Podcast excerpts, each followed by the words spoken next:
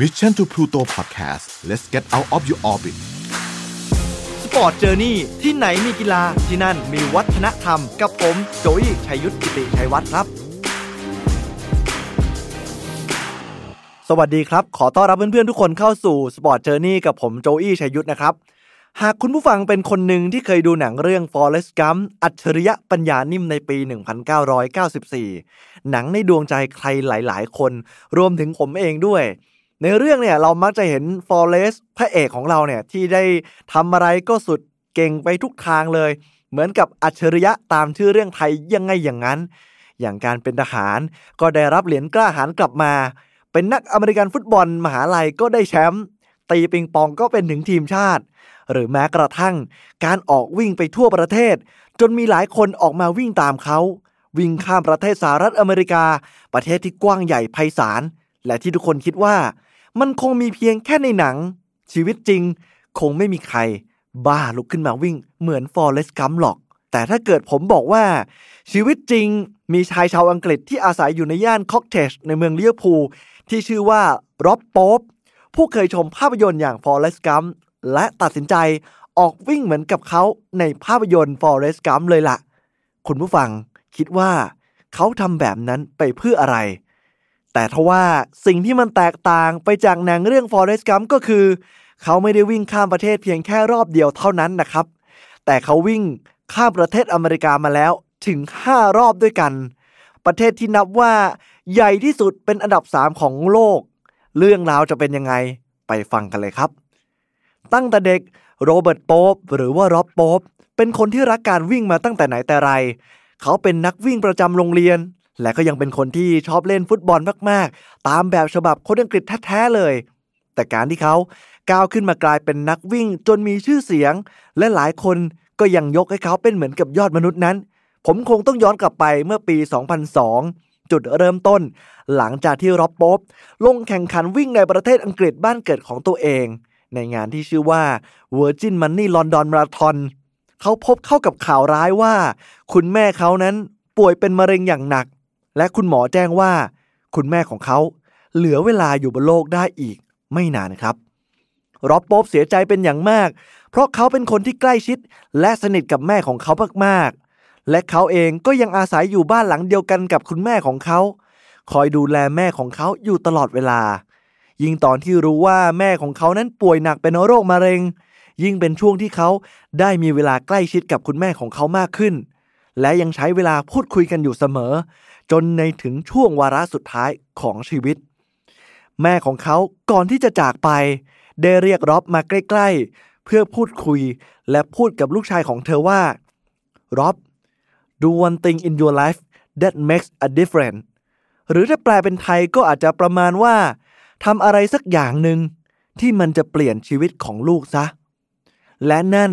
ก็กลายเป็นคำถามที่มันดังก้องในใจของเขามาโดยตลอดร็อบเก็บคำพูดนั้นมาคิดทบทวนและตั้งคำถามว่าแล้วเขาควรจะทำอะไรเขายังคงหมกมุ่นกับประโยคที่แม่เขาทิ้งไว้ในใจแต่คิดเท่าไหร่ก็คิดไม่ออกทีนี้เรากลับมาที่อาชีพการทำงานของเขาบ้างเดิมทีนะครับร็อบทำงานเป็นสัตวแพทย์ในอังกฤษแต่แล้ววันหนึ่งโอกาสแห่งการเปลี่ยนแปลงก็เข้ามาเมื่อมีคนชวนเขาไปทำงานที่ประเทศออสเตรเลียถ้าเป็นเมื่อก่อนเขาอาจจะตัดสินใจไม่ไปแต่ว่าในตอนนี้เขาไม่เหลือใครแล้วและร็อบก็คิดว่ามันอาจจะเป็นโอกาสที่เขาจะได้เจออะไรใหม่ๆและอาจจะได้เจอคำตอบของคำถามที่แม่เขาได้ทิ้งไว้ให้ร็อบจึงตอบตกลงโดยไม่ลังเลเมื่อร็อบเดินทางมาถึงออสเตรเลียเขาตัดสินใจเข้าร่วมชมรมกีฬาของที่นั่นและลองจริงจังกับการวิ่งดูสักครั้งที่ผ่านมาเขาเป็นเพียงแค่นักวิ่งทั่วไปแบบไม่ได้จริงจังอะไรเขาไม่ได้ทำเวลาอะไรดีมากนักหรือเป็นที่น่าจับตามองของใครเลยแต่ตอนนี้เขาเปลี่ยนไปแล้วเขาซ้อมวิ่งอย่างหนักเพื่อหวังว่ามันจะเปลี่ยนแปลงอะไรขึ้นมาได้บ้างเขาตัดสินใจลงแข่งขันวิ่งมาราธอนที่ออสเตรเลียและเริ่มทำอันดับได้ดีถึงอันดับที่สิบของการแข่งขันเขาเห็นแล้วว่าถ้าเขาตั้งใจเขาสามารถทำได้เขาจึงกลับไปฝึกฝนเตรียมตัวอย่างหนักมากขึ้นจนสุดท้ายเขาได้กลายเป็นแชมป์มาราธอนแรกที่ออสเตรเลียในวัยสามสิบเจ็ดปีเขาเล่าว่ามันเป็นเหมือนกับฝันเลยมันเหมือนไม่ใช่เรื่องจริงเมื่อเขามองย้อนกลับไป เขากลายเป็นเด็กหนุ่มแห่งเมืองลิเวอร์พูลที่ข้ามน้ำข้ามทะเลมาตามหาฝันหรืออะไรสักอย่างและคิดอยากจะลองวิ่งแบบจริงจังดูสักครั้งไม่เคยได้แชมป์ไม่เคยทำเวลาอะไรดีที่ไหนมาก่อนและไม่เคยคิดว่าตัวเองเป็นคนที่วิ่งเก่งหรืออะไรทำนองนี้แต่สุดท้ายวันนี้เขากลายเป็นแชมป์ในวัยสามสิบเจ็ดปีแล้วครับหลังจากนั้นอีกสามปีล็อบตัดสินใจกลับมาประเทศอังกฤษบ้านเกิดของเขาเขาก็ยังคงนึกถึงคำพูดของแม่ของเขาเสมอในตอนนั้นเองที่เขาได้เจอกับหนังสือเล่มหนึ่งที่บอกเล่าเรื่องราวของเด็กสาวชาวอังกฤษที่เดินทางท่องเที่ยวในอเมริกาด้วยการวิ่งจนเขารู้สึกว่านี่มันเป็นอะไรที่เจ๋งมากๆสำหรับเขาเลยร็อบจึงเกิดไอเดียว่าเขาอยากจะทำอะไรเจ๋งๆแบบนี้บ้างจังเขาจึงคิดขึ้นมาได้ว่าถ้าเขาจะวิ่งเขาจะต้องทำอะไรที่มันแตกต่างอย่างที่ไม่เคยมีใครทำมาก่อนและที่สำคัญมันต้องแปลกใหม่ให้เป็นที่สนใจเพื่อจะได้ทำประโยชน์เพื่อคนอื่นได้และที่สำคัญที่สุดมันจะต้องทำอะไรที่ทำให้การวิ่งของเขานั้นมีความหมายอย่างเช่นการหาเงินมาช่วยเหลือหรือเป็นการวิ่งการกุศลอะไรประมาณนั้น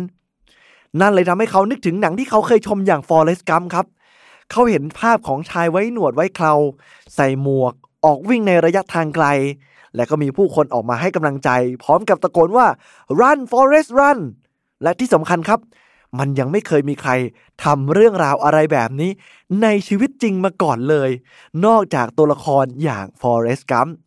ร็อบจึงเริ่มต้นค้นคว้าหาเรื่องราวของเครื่องแต่งกายเส้นทางการวิ่งของ Forrest Gump หรือแม้กระทั่งการที่จะทำตัวเองให้เหมือน Forrest Gump แบบจริงจังมากๆเขาใส่ใจทุกรายละเอียดและคิดว่าเขาไม่อยากให้ใครมาพูดได้ว่าคุณวิ่งเป็นไมๆแต่คุณไม่ได้ผ่านท่าเรือซานต้าโมนิก้าสถานที่สำคัญในหนังเรื่องนี้เลยหรือแม้กระทั่งว่าคุณไม่ได้ไว้เคราเหมือนหนังเรื่อง Forrest Gump ร็อบจึงเริ่มเก็บรายละเอียดเดินทางไปที่อลาบามาสถานที่เริ่มต้นเรื่องราวของ Forrest Gump หาชุดการแต่งกายหมวกการตัดผมหรือแม้กระทั่งการไว้เคราให้เหมือน Forrest เป๊ะๆทุกระเบียดนิ้วแต่สิ่งที่เขาพบก็คือในหนังที่เล่าถึงเมืองกรีนโบว์อลาบามามันมีเพียงแค่ในภาพยนตร์เท่านั้นมันไม่มีจริงถ้าอย่างนั้นแล้วเขาเลยตัดสินใจว่านั้นเขาจะเริ่มวิ่งที่อลาบามานี่แหละครับเรื่องราวการวิ่งของเขาได้ถูกนำเสนอและเป็นข่าวออกไปจนมีคนให้ความสนใจและอยากจะสนับสนุนเขาในตอนนั้นเองร็อบตัดสินใจได้แล้วว่าเขาจะวิ่งให้กับองค์กรการกุศลอย่าง ดับเบิลยู ดับเบิลยู อี หรือว่ากองทุนสัตว์ป่าสากล World Wildlife Fund และ Peace Directองค์กรการกุศลประเทศอังกฤษซึ่งสนับสนุนผู้สร้างสันติภาพในพื้นที่ที่มีความขัดแย้งที่เขาตัดสินใจในการเลือกสององค์กรนี้เพราะว่าในภาพยนตร์เรามักจะเห็น Forrest Gump วิ่งข้ามแม่น้ำมิสซิสซิปปีแล้วมีนักข่าววิ่งเข้ามาถามว่าเขาวิ่งไปเพราะอะไรทำไปทำไมคุณวิ่งเพื่อสันติภาพหรือเปล่าเพราะในช่วงนั้นอเมริกาก็กำลังมีสงครามแล้วก็มีนักข่าวถามต่อว่าหรือว่าคุณวิ่งไปเพื่อสิทธิของผู้หญิงหรือเพื่อคนไร้บ้านหรือว่าเป็นเพราะสิ่งแวดล้อมกันแน่แล้วก็มีบางคนถามว่าหรือว่ามันเป็นเพราะว่าเรื่องราวของสัตว์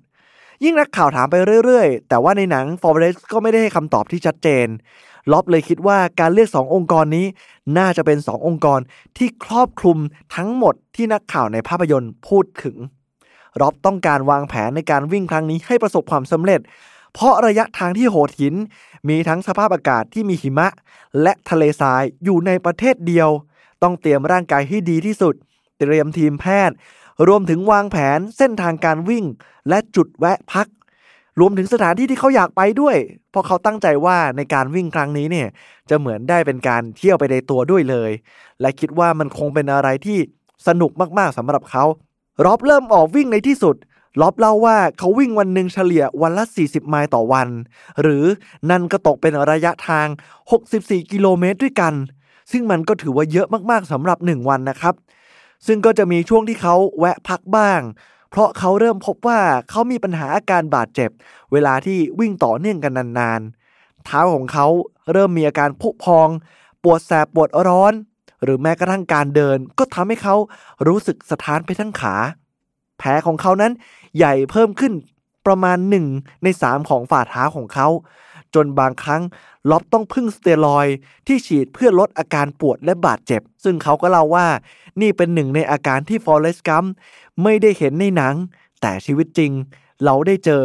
และสอนให้แกร่งขึ้นอดทนขึ้นเยอะกว่าเดิมล็อบวิ่งไปทั่วประเทศพบเจอสิ่งต่างๆมากมายทั้งความสวยงามในธรรมชาติและสถานที่ที่เขาไม่เคยไปในหลายครั้งที่เขาตื่นขึ้นมาและคิดว่าจะถอดใจล้มเลิกไปซะเพราะความเหนื่อยล้าแต่เมื่อเขาได้เจอกับสิ่งต่างๆที่สวยงามสถานที่ที่ประทับใจอย่างโจชัวทรีเนชั่นแนลพาร์คเขาพบว่ามันเหมือนเป็นโบนัสของการออกเดินทางวิ่งเลยด้วยซ้ำเพราะว่ามันสวยงามจากธรรมชาติในระหว่างทางที่เขาได้พบเจอ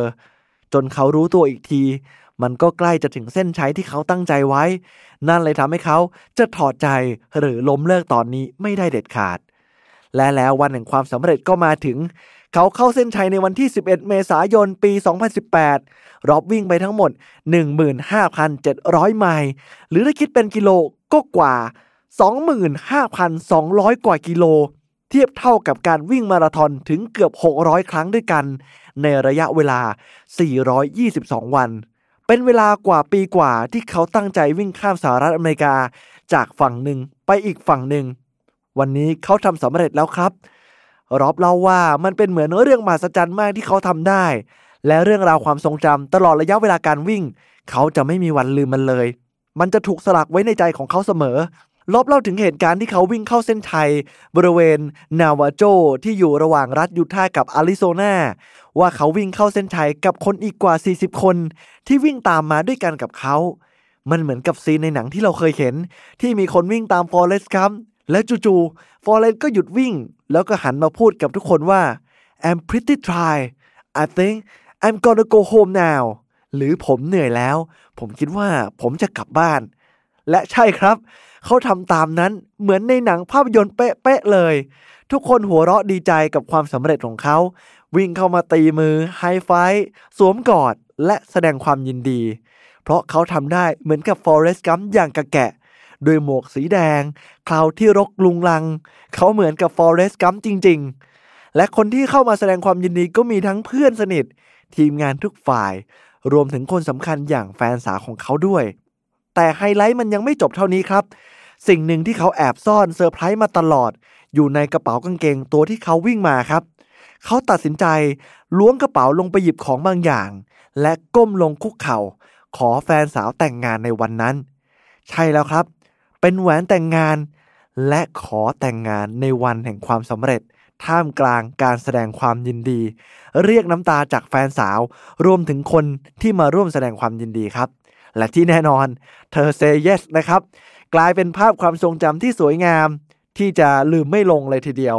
แต่เรื่องราวของร็อบนั้นยังไม่จบเท่านั้นครับเพราะชายที่ชื่อว่าร็อบโป๊ปยังกลับมาวิ่งข้ามประเทศสหรัฐอเมริกา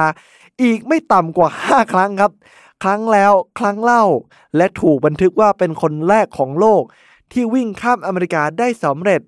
ยกให้เป็นอีกหนึ่งยอดมนุษย์ที่ถูกพูดถึงเป็นอย่างมากสามารถหาเงินเข้าองค์กรการกุศลได้อย่างมหาศาลและเป็นที่จดจำไปทั่วทั้งโลกสุดท้ายนี้ร็อบได้กล่าวไว้ว่ามนุษย์เราทุกคนทำทุกอย่างให้เป็นจริงได้หากเราเชื่อว่าเราทำได้และไม่กลัวมันซะก่อนที่จะลงมือทำและเขาวันนี้ก็ได้เจอคำตอบของคำถามที่แม่เขาได้ฝากไว้แล้วล่ะครับขอบคุณสำหรับการติดตามหวังว่าเรื่องราวของร็อบโป๊ปจะเป็นแรงบันดาลใจให้กับใครหลายๆคนสามารถมาร่วมพูดคุยคอมเมนต์กันใน YouTube ได้นะครับสำหรับวันนี้ผมโจอี้ชัยยุทธลาไปก่อนสวัสดีครับ Mission to Pluto Podcast Let's get out of your orbit Sport Journey ที่ไหนมีกีฬาที่นั่นมีวัฒนธรรม